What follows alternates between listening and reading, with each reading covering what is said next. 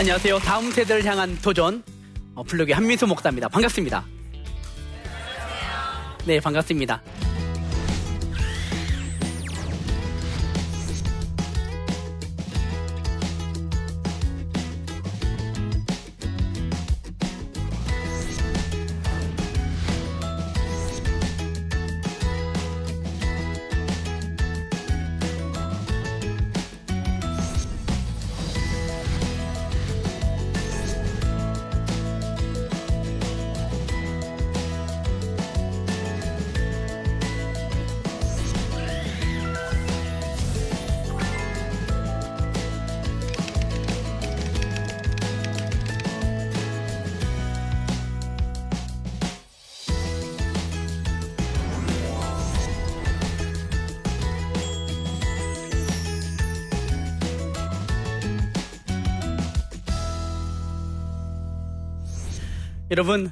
하루하루가 힘드시죠? 먹고 살기 힘들죠? 근데 대신 먹여주는 사람도 없죠? 이렇게 죽어야 될까요? 아니요, 다시 일어나야 됩니다. 아, 포기했던 아이가 우리의 기대치 이상으로 된다면 우리는 그것보다도 더 감사한 일이 없을 거예요. 세상에 포기했던 교회 학교가 우리가 생각했었던 것 그 이상으로 일어선다면 이건 정말 큰 하나님의 영광이라 생각이 듭니다. 여러분, 성공이란 무엇일까요? 잘 만들어진 나의 꿈과 계획이다. 이렇게 말하고 싶어요. 잘 만들어진 나의 꿈과 계획. 그러면 이것은 세상에서 말하는 잘 만들어진 나의 꿈과 계획이에요. 세상에 87%가 꿈이 없다는 거 아십니까? 자, 혹시 여러분들 중에서 나는 꿈을 이뤘습니다 하는 지금 손 한번 들어보세요. 여러분 생각해 보시죠. 엄마 아빠가 꿈이 없어요. 내 꿈은 엄마 아빠가 되는 거야. 내 꿈은 돈 버는 거야. 그런 부모님이 아이에게 너는 무엇이 돼야 돼? 무엇이, 무엇이 돼야 돼? 이렇게 말하는 것은 아이에게는 사실 동기부여가 되지 않아요. 왜 아이들이 유치원에서 시작, 유치원 3년, 초등학교 6년, 그리고 중학교, 고등학교 12년에 15년 동안 열심히 공부했는데, 아, 그 정도 공부했으면 다 서울대 가야 되죠. 연대, 고대, 다 스카이 가야 되죠? 여러분 자녀들 다 가졌죠? 안 갔어요. 왜 안 갔어요? 엄마 닮아서? 아니에요. 왜 그럴까 곰곰이 생각했어요. 왜 그럴까 했더니 아이들이 태도가 좋지 않았던 거예요. 바른 자세. 태도가 좋은 아이들이 집중하더라는 거예요. 그런데 거기에 또 하나 원인이 있어요. 뭐냐면 태도가 좋은 아이가 그 다음 단계가 경청이라는 것이 필요하다는 거예요. 선생님의 말을 듣잖아요. 그러면 여러분 듣는 것에는 내 안에 무엇이 있어야 되냐면 존경이라는 게 있어야 돼요. 존경심이. 이 동경심이 있으면 선생님 말을 듣고 태도가 좋아짐과 함께 그 다음에 내가 무엇을 해야 될 것인지를 알게 된다는 거예요. 그래서 나의 꿈과 계획을 세우게 되는 거예요. 그런데 이 꿈과 계획을 세우기 위해서는 나에게 필요한 것들이 있어요. 첫 번째 생각이 필요해요. 생각을 해야 되죠. 근데 이 생각은 무엇을 봐야 생각을 할 수 있나요? 경험한 것을 봐야 되잖아요. 근데 우리들의 삶 속에서 경험을 다 할 수는 없잖아요. 그래서 간접 경험, 책, 인터넷, TV, 기타 등등의 다른 분들을 통해서 간접 경험을 통해서 내 안에 들어오게 되면 나는 또 다른 계획서를 세우게 돼요. 그래서 우리는 뭐라고 말해야 되냐면 너의 꿈은 뭐야? 어, 나는 목사가 되는 게 꿈이야. 나는 의사가 되는 게 꿈이야. 그건 꿈이 아니에요. 나는 가난한 사람들을 위해서 목사가 되고 싶어요. 나는 나보다 약한 사람을 위해서 그들을 위해서 헌신하는 의사가 되고 싶어요. 이렇게 말할 수 있어야 되는 거예요. 그럼 이 기본 작업이 어디에서 시작이 되느냐? 예배에서부터 흠뻑 빠져야 된다고 하는 겁니다. 근데 예배 흠뻑 빠지기 위해서는 기본적으로 약속이 필요합니다. 첫 번째 이런 옷의 약속이에요. 잘 보시죠? 제가 뒤로 한번 딱 들을 테니까 무엇이 써 있나 보십시오. 무엇이 써 있나요? 영만 써 있어요? HMS 한민수라고 써 있죠? 이 옷은 무엇이냐면 우리 교사들의 옷이에요. 이 옷을 입고요. 남들은 어 야구복이네 이렇게 말해요. 맞아요, 야구복이에요. 그런데 여기는 우리는 나름대로 영적인 의미가 있습니다. 여기에도 딱 교회 마크 딱 적어놓고요. 딱 이렇게 해서 이 옷을 입고 어디든 걸어 다니면 아 불로교회라는 걸 다 알아요. 학교 앞에 이 옷을 입고 딱 서 있으면 아 불로교회라는 걸 다 알아요. 저 아저씨 아저씨 아저씨 학교 앞에 서 있으면 안 돼요. 저 불로교회인데요. 이러면 다 되는. 예전에 똑같은 교회가 전도를 나왔는데 아이들에게 말을 걸으니까 학교에서 나가라고. 근데 저희는 이 옷을 입고 있어요. 아, 불로교회. 누구나 알 수 있는 거예요. 그리고 새로 오신 선생님, 새로 오신 부모님들, 새로 오신 누구나 이런 옷을 찾아다니면 교회 선생님들은 다할수 있습니다. 그래서 저희는 이 옷을 입고 온 동네를 돌아다니게 만들어요. 이게 첫 번째 우리들만의 약속. 두 번째 약속은 뭐냐면 아까 같은 바른 자세예요. 바른 자세 하면 예배 시간에 아이들이 떠들고 장난치다가 갑자기 자 바른 자세 하면 딱 바르게 자세를 딱 취하는 거죠. 이게 아이들과의 약속입니다. 그리고 또 하나가 있어요. 자 하나 둘 셋 하면 목사님을 쳐다보는 거야 이렇게 하는 겁니다. 자 하나 둘 셋 이렇게 쳐다보는 거예요. 아이들이 막 떠들어도 괜찮아요. 자 목사님이 셋세게 들어간다. 하나 둘 셋 딱 쳐다보는 거예요. 이 약속과 함께 예배가 시작이 되는 거죠. 여러분 여러분의 자녀가 이번에 시험에서 1등하면 엄마가 핸드폰 새로 사줄게 했어요. 아이가 그 말을 듣고 열심히 했습니다. 1등 했어요. 핸드폰 사줍니까? 정말 착하구나. 안 사줘요, 대부분이 엄마들이. 그런데 우리 말로 말하면 부모님들이 아이들에게 공수표를 너무 많이 날린대요. 이게 약속이 안 됐으니까, 약속을 하지 않으니까 아이도 그냥 약속을 스스로 깨버리는 거예요. 그런데 교회 학교도 마찬가지예요. 너 이번 주에 잘 나오면, 우리 반 잘 나오면 뭐 하자? 짜장면 먹자, 놀러 가자라고 선생님들이 이야기를 했는데 왔어요. 안 지키는 거죠. 야, 오늘 어린이 주일이야. 오늘 어버이 주일이거든? 엄마 아빠에게 감사합니다, 고맙습니다라고 편지 써가지고 오면 목사님이 아이스크림 사줄게. 목사님 저 편지 썼어요. 어, 알았다. 대부분이라는 것이죠. 약속이에요. 자, 바른 자세. 좋습니다. 이 약속입니다. 그리고 나서 오프닝이라고 하는 찬양을 하는 거예요. 아까 예수님 사랑이 넘쳐요. 예수님 사랑이 넘쳐요. 예수님 사랑이 넘쳐요. 나의 마음에 이런 노래를 불러요. 그리고 아이들이 막 움직일 수 있도록. 여러분 공부하기 전에 막 몸을 움직이고 몸을 움직이고 특히 손발을 막 움직이고 공부를 하면요 집중력이 배가 된다는 얘기가 있어요. 여러분 공부를 못한 아이들 특징이 뭔지 아세요? 그날따라 책상을 너무 열심히 정리해요. 깨끗이 정리하고요. 혹시 한 시간 후에 내가 배가 고플지 모르니까 간식을 미리 먹어둬요. 그리고 엄마한테 말합니다. 엄마, 나 몇 시까지 공부할 거니까 건들지 마요? 하고 자요. 공부를 못했던 저희 특징 중에 하나 있었어요. 왜 그러냐면 몸을 풀 때 스트레칭 할 때는 다리까지 움직이는 것이 아니라 이 상체만 움직여주는 거예요. 하체까지 움직이면 피곤이 몰려와요. 근데 우리는요, 예배 어떻게 하냐면, 예배 시작 전에 컵 10개를 놓고 컵을 막 쌓아요, 이렇게. 컵 쌓기를 막 하는데, 제한 시간 안에, 다다다다다다다, 높이 쌓다가, 삼각형 쌓다가, 또 놨다가, 또 제자리에 했다가, 컵 쌓기도 하고, 7교라고 7가지 조각을 가지고, 아이들이 막 모양을 50가지를 만들어요. 그렇게 해서, 뇌를 막 움직이고 난 다음에 예배를 드립니다. 아, 여러분 표정을 보니까 좀 배가 고픈 것 같아요. 그래서 이제는 잠깐 게임을 하도록 하겠습니다. 정신 바짝 차려야 됩니다. 1등 하신 분에게는 강의가 끝나고 제가 커피 한 잔 쏠 수도 있어요. 단, 아무도 1등을 못하면 여러분이 저를 쏘셔야 됩니다. 하겠습니까? 자, 박수 하는 겁니다. 1번 박수하면 박수를 딱 치고 머리에 손을 얹는 거예요. 양손으로. 자, 해보겠습니다. 시작. 1번 박수. 시작. 좋습니다. 내리십시오. 2번 박수. 하나, 둘 하고 귀를 잡아요. 2번 박수 시작. 좋습니다. 내리십시오. 3번 박수면 하나, 둘, 셋 하고 손을 딱 내리는 겁니다. 3번 박수 시작. 네, 좋습니다. 1번 시작. 2번 시작. 3번 시작. 좋습니다. 제가 그러면 지금부터 아무렇게 숫자를 부를 거예요. 자, 1번, 3번 시작하면 여러분들은 딱, 딴, 딴, 딴, 딴 하고 아멘을 외치는 겁니다. 그래 1등입니다. 여러분, 이것도 어려우면서 여러분 자녀에게 공부를 어떻게 가르치십니까? 어? 어, 떻게 교육학교 부흥을 시켜요? 이것도 어려운데. 어, 자식은 누구 닮았다? 엄마. 그러면 엄마가 어떻게 해야 된다? 똑, 똑똑해야 된다는 겁니다. 자, 좋습니다. 자, 준비. 3번, 2번. 시작!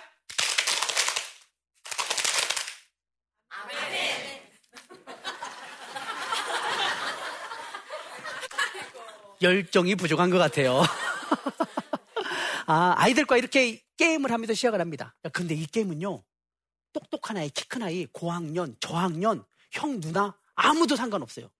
그냥 집중하는 아이가 되는 겁니다. 어, 그렇습니다. 공부도 집중하잖아요. 여러분 다 공부해 보셨잖아요. 답이 이렇게 다 떠올랐잖아요. 그렇죠. 찍어도 다 맞아본 적 다 있잖아요. 안 그래요?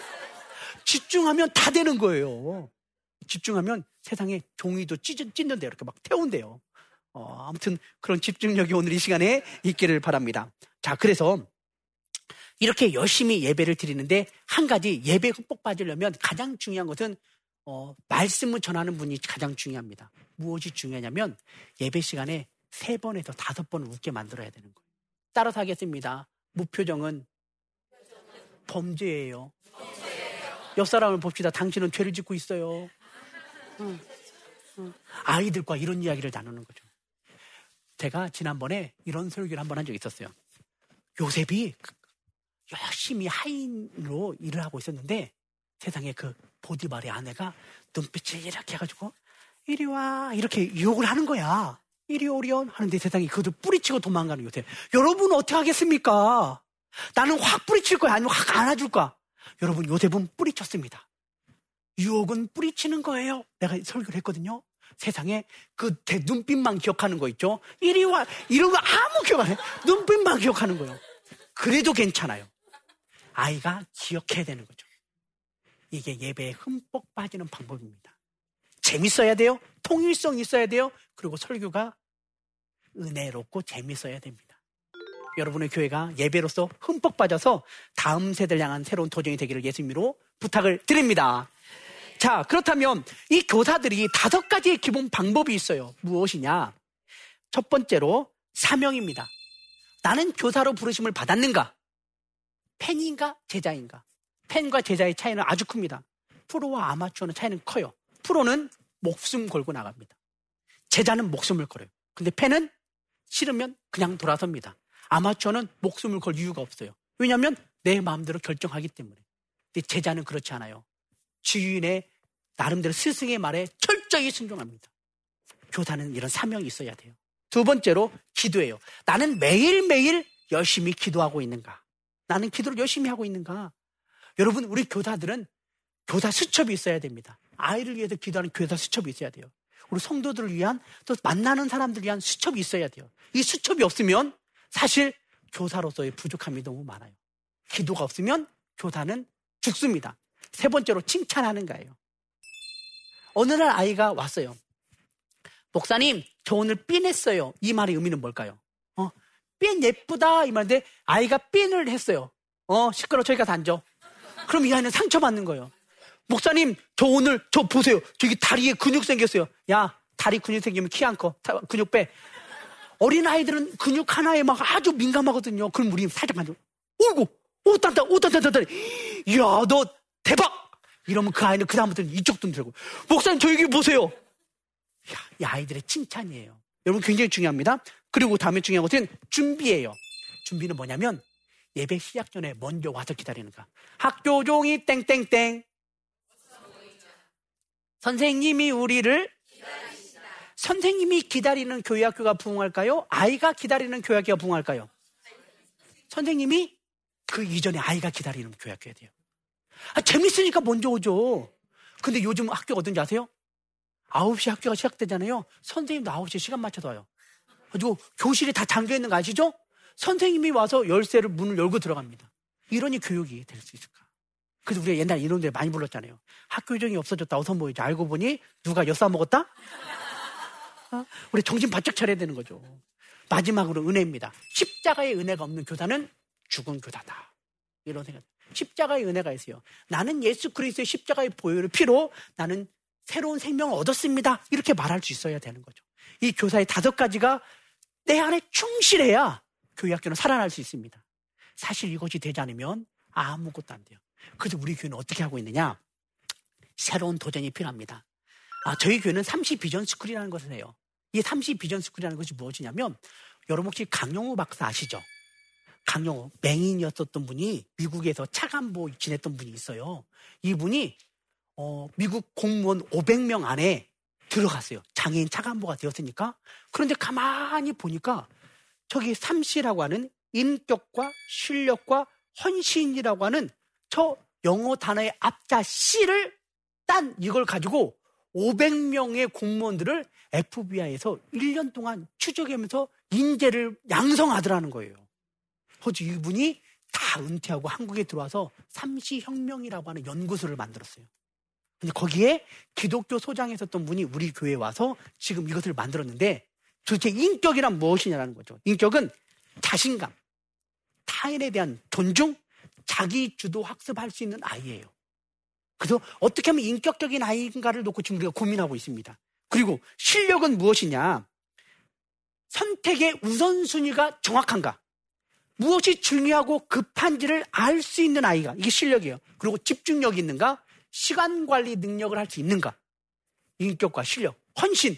그러면 내가 배운 것을 가지고 다른 사람에게 리더십을 발휘하고 있는가? 이 세 가지를 저희가 교육 프로그램으로 가지고 들어왔습니다. 듣기, 쓰기, 말하기, 그리고 행동하기가 들어가요. 근데 우리 교회가 가장 하는 방법 중에 하나는 뭐냐면 행동하기가 중요한 겁니다. 제일 먼저 와서 놀이와 인사해요. 안녕하세요, 선생님. 여러분, 학교를 가거나 커피숍을 가거나 교회를 왔을 때 여러분 보고 여러분에게 반갑습니다라고 인사하는 아이들이 있나요? 어른들이 있어요? 요즘 인사하지 않아요.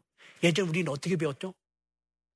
누군지도 몰라도 그냥 안녕하세요, 안녕하세요 이렇게 인사했잖아요. 조금 어른들은 안녕, 안녕, 또 누구지 자식이야? 인사성이 박네. 지금은 인사성이 없어요. 그래서 처음부터 놀이와 함께 인사를 배웁니다. 안녕하세요, 안녕하세요. 그리고 써요. 무엇을 쓰냐면 나의 꿈에 대해서 씁니다. 그 나의 목표에 대해서 쓰는 거예요. 나의 비전에 대해서 쓰고 나는 어떻게 할 것인지를 이 앱에 막 쓰는 거예요. 그런데 요즘은 인터넷과 또 프로젝트와 또한 그런 TV가 너무 발달이 되다 보니까 아이들이 쓰는 것에 익숙하지 않아요. 무조건 가만히 앉아서 보여지는 것만 보잖아요. 그래서 저희는 어떻게 하냐면 새로운 찬양도 쓰게 합니다. 새로운 찬양을 가사로 쓰고 그 찬양을 가지고 아이들이 나는 어떻게 할 것인가를 외웁니다. 우리는 그래서 프로젝트가 없습니다. 모든 예배에 성경 말씀도 암송으로 진행이 돼요. 예배가 두 시간입니다. 그런데 아이들이 스스로가 나의 다짐이라는 것을 해요. 이것은 뭐냐면 나는 오늘 어떻게 예배 드리겠습니다. 나는 오늘 어떻게 찬양하겠습니다. 나는 선생님 말씀을 존중하겠습니다. 떠들지 않겠습니다라고 하는 나의 다짐을 쓰고 난 다음에 그것을 말씀을 통해서 과연 나는 이 다짐과 함께 예배에 집중했는가, 말씀을 들었는가를 스스로 체크합니다. 근데 이것을 어떻게 하냐면 토요일, 주일날 두 번씩 토요일 2시 반에서 4시 반, 주일날 10시 반에서 12시 반, 주일날 오후 2시 반에서 4시 반, 그리고 평일날에도 방과후가 진행이 돼요. 우리는 가르치지 않아요. 스스로 할 수 있도록. 그러니까 아이들이 자기 전에 1시간 나는 공부했습니다. 아침에 새벽 6시에 일어나서 나는 공부했습니다라고 스스로 나의 다짐을 쓰고 결과를 우리에게 보여주는 겁니다. 이렇게 진행이 되고 있어요. 이게 새로운 지금 시도를 하고 있는데 이것이 나름대로 상당히 아이들에게 효과가 나타나고 있습니다. 또한 여기에 우리가 이 두 바퀴라고 하는 시스템을 또 돌리게 되었어요. 여러분 혹시 트랙터 아시죠? 트랙터는 앞바퀴에 힘 있나요? 뒷바퀴에 힘 있나요? 뒷바퀴에 힘 있죠. 그런데 가장 방향을 조절해 주는 것이 앞바퀴예요. 그래서 우리는 믿음과 행함이라고 하는 파레토의 8대2의 법칙을 반대로 돌려서 앞바퀴의 이 믿음이 이 행함이 8, 2대 8의 법칙으로 세상에 나가자. 그런데 그 트랙터를 가만히 보니까 이 트랙터가 땅을 갈아엎어요. 트랙터는 산이고 물이고 진흙이고 어디든지 가서 다 갈아엎더라는 거예요. 아, 그렇다면 오전에 열심히 예배를 드리고 난 다음에 오후에서부터 일주일 동안 어떻게 예배를 드리, 드린 사람이 행동할 수 있는지를 행동해보자. 라고 하는 프로그램을 저희가 지금 진행하게 되는 것이죠. 그래서 새로운 도전을 하고 있어요. 근데 이 도전이 저에겐 기대가 돼요. 왜냐하면 아이들이, 부모님들이 열심히 배웠지만 어떻게 부모님이 자식을 가르친지를 모르기 때문에 아이의 나이가 부모님의 나이와 똑같은 거예요. 그러니까 실수하는 거예요. 중학교 2학년 아이가 사춘기예요. 사실 누가 사춘기인지 아세요? 그 엄마가. 왜냐하면 중학교 2학년 된 아이의 엄마의 나이가 40대 중반이에요, 대부분. 엄마가 약간 갱년기부터 왔다 갔다 왔다 이렇게 보인단 말이죠. 그러니까 나는 내 아이가 그렇게 보이겠지만 사실 내가 있는 거죠. 그래서 아이의 나이와 부모의 나이는 같이 올라가는 거예요. 이게 참 중요한 겁니다. 그러면 어떻게 해야 될까? 열심히 학교도 배웠어요. 그러면 교회 와서 집에서 어떻게 해야 될까를 우리가 이제는 바꾸자. 예전에는 학교에서 배운 것을 세상에 나아갔다면 이제는 교회에서 배운 것을 세상에 나아가서 아이들이 교회에다가 보고하자. 이렇게 저희는 모든 것을 다 바꾸게 된 것입니다. 그래서 어, 지금은 어, 부족하지만 한 걸음 한 걸음 나아간다면 우리 다음 세대는 어, 희망이 있다. 아, 다음 세대는 정말로 가능성이 있다. 어떻게 되느냐? 예배에 목숨을 걸면 되겠다.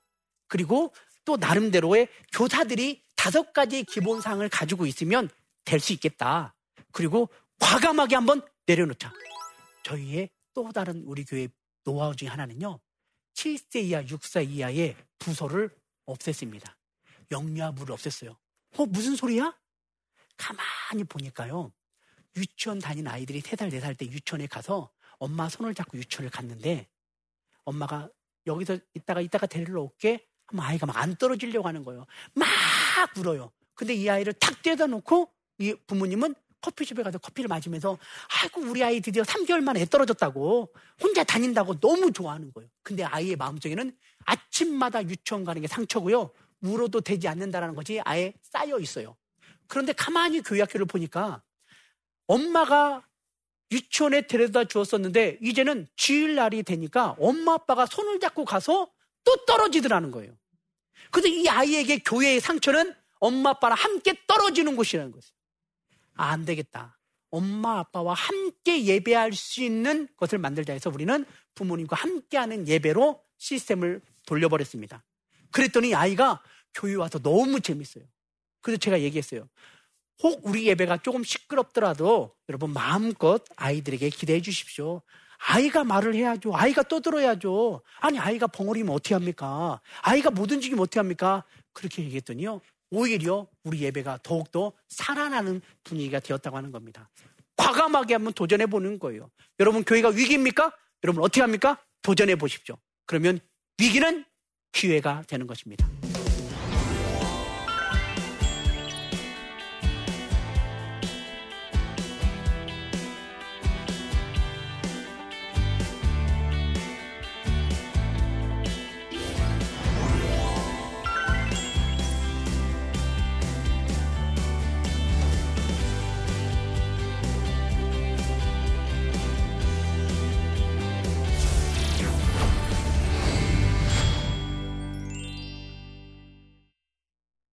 질문이 있어서 질문을 보고 함께 이야기를 나누도록 하겠습니다.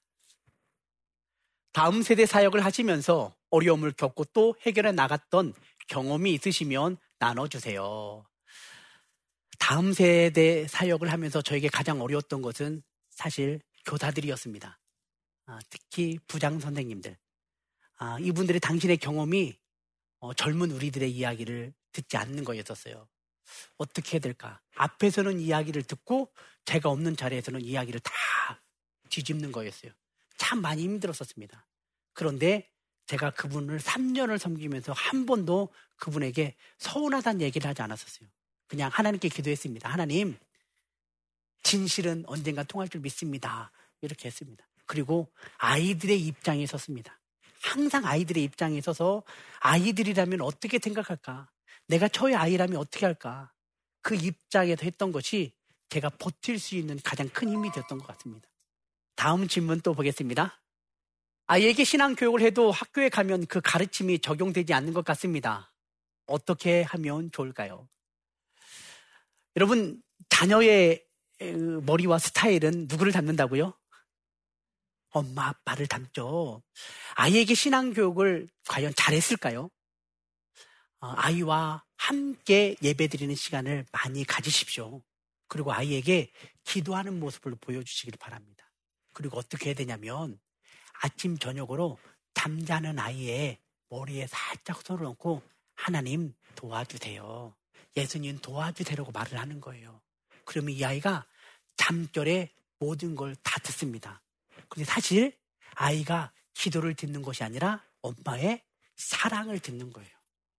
엄마의 사랑을 듣고 그 사랑과 함께 이 아이는 신앙 안에서 자랄 수 있게 되는 거예요. 그러니까 사실 가장 큰 문제는 아이가 문제가 아니라 부모님의 신앙 생활에 문제가 있었던 거죠. 자, 오늘은 우리 놀러 가자. 친정 어머니 생신이야. 오늘 우리 가족 모임 있어. 놀러 가자. 라고 하면서 마음껏 신앙생활에 아이를 데리고 다니던 부모님이 아이들한테 열심히 교회 다녀야지 시험 기간이고 공부해야 되지 이런 말은 사실 약속이 깨졌기 때문에 들어가지 않습니다. 먼저 신앙의 본을 보여주십시오. 그러면 그 아이는 신앙 안에서 잘 생활하게 될 줄 믿습니다. 자, 지금까지 여러분 다음 세대를 향한 도전 어떻게 들으는지 모르겠습니다. 어렵지만 가장 쉬운 이야기예요. 예배에 흠뻑 빠져야 됩니다. 예배 안에 감격이 있어야 돼요. 근데 예배 안에 감격과 뿐만 아니라 같은 교육부를 살릴 수 있는 교사들이 사명을 가지고 나아가야 됩니다. 열정이 있어야 돼요. 기도해야 돼요. 십자가의 은혜가 있어야 됩니다. 그리고 부흥하는 교회에 왜 저 교회가 부흥할까? 저 아이가 왜 공부를 잘할까? 저 아이는 어떤 습관이 있는가를 보고 우리 것으로 만들 수 있으면 만들고 아니면 과감하게 버릴 줄 아는 습득과 버림에 이것을 하게 된다면 우리는 다음 세대가 결코 위기가 아닌 기회가 되리라 생각이 됩니다. 지금까지 함께 해주신 여러분 진심으로 감사를 드립니다. 고맙습니다.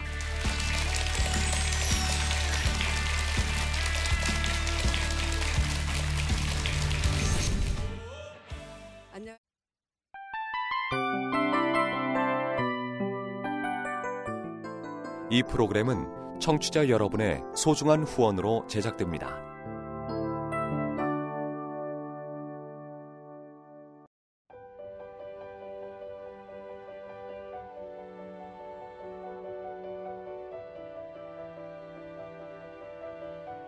세상에는 수많은 교회들이 있지만 더 깊이 있는 말씀 강해를 찾기 위해 크기로만 교회를 선정하지 않습니다. 보다 좋은 영적 콘텐츠를 더 많이 나누기 위해 방송비를 받지 않습니다. 1년 365일 복음만 전하고 싶어서 우리는 광고를 하지 않습니다. 온누리의 복음을 땅끝까지 CGN TV와 함께 땅끝 성교사가 되주세요